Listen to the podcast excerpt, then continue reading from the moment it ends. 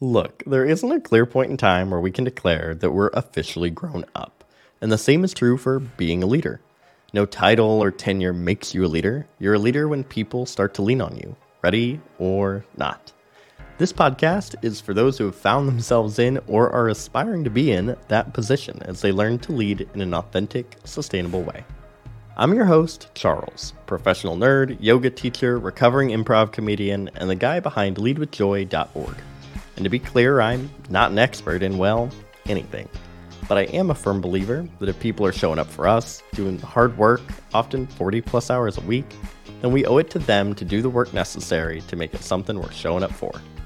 Through a series of crash courses, deep dives, playbooks, and guides, we'll cover everything from the tactical, practical things you'd expect, like stand up and strategy, to navigating the stuff that no one really prepares you for, like building trust, marketing ideas, and inevitably flirting with burnout. So, welcome to Lead with Joy tools and insights to help engineering leaders change how we work together.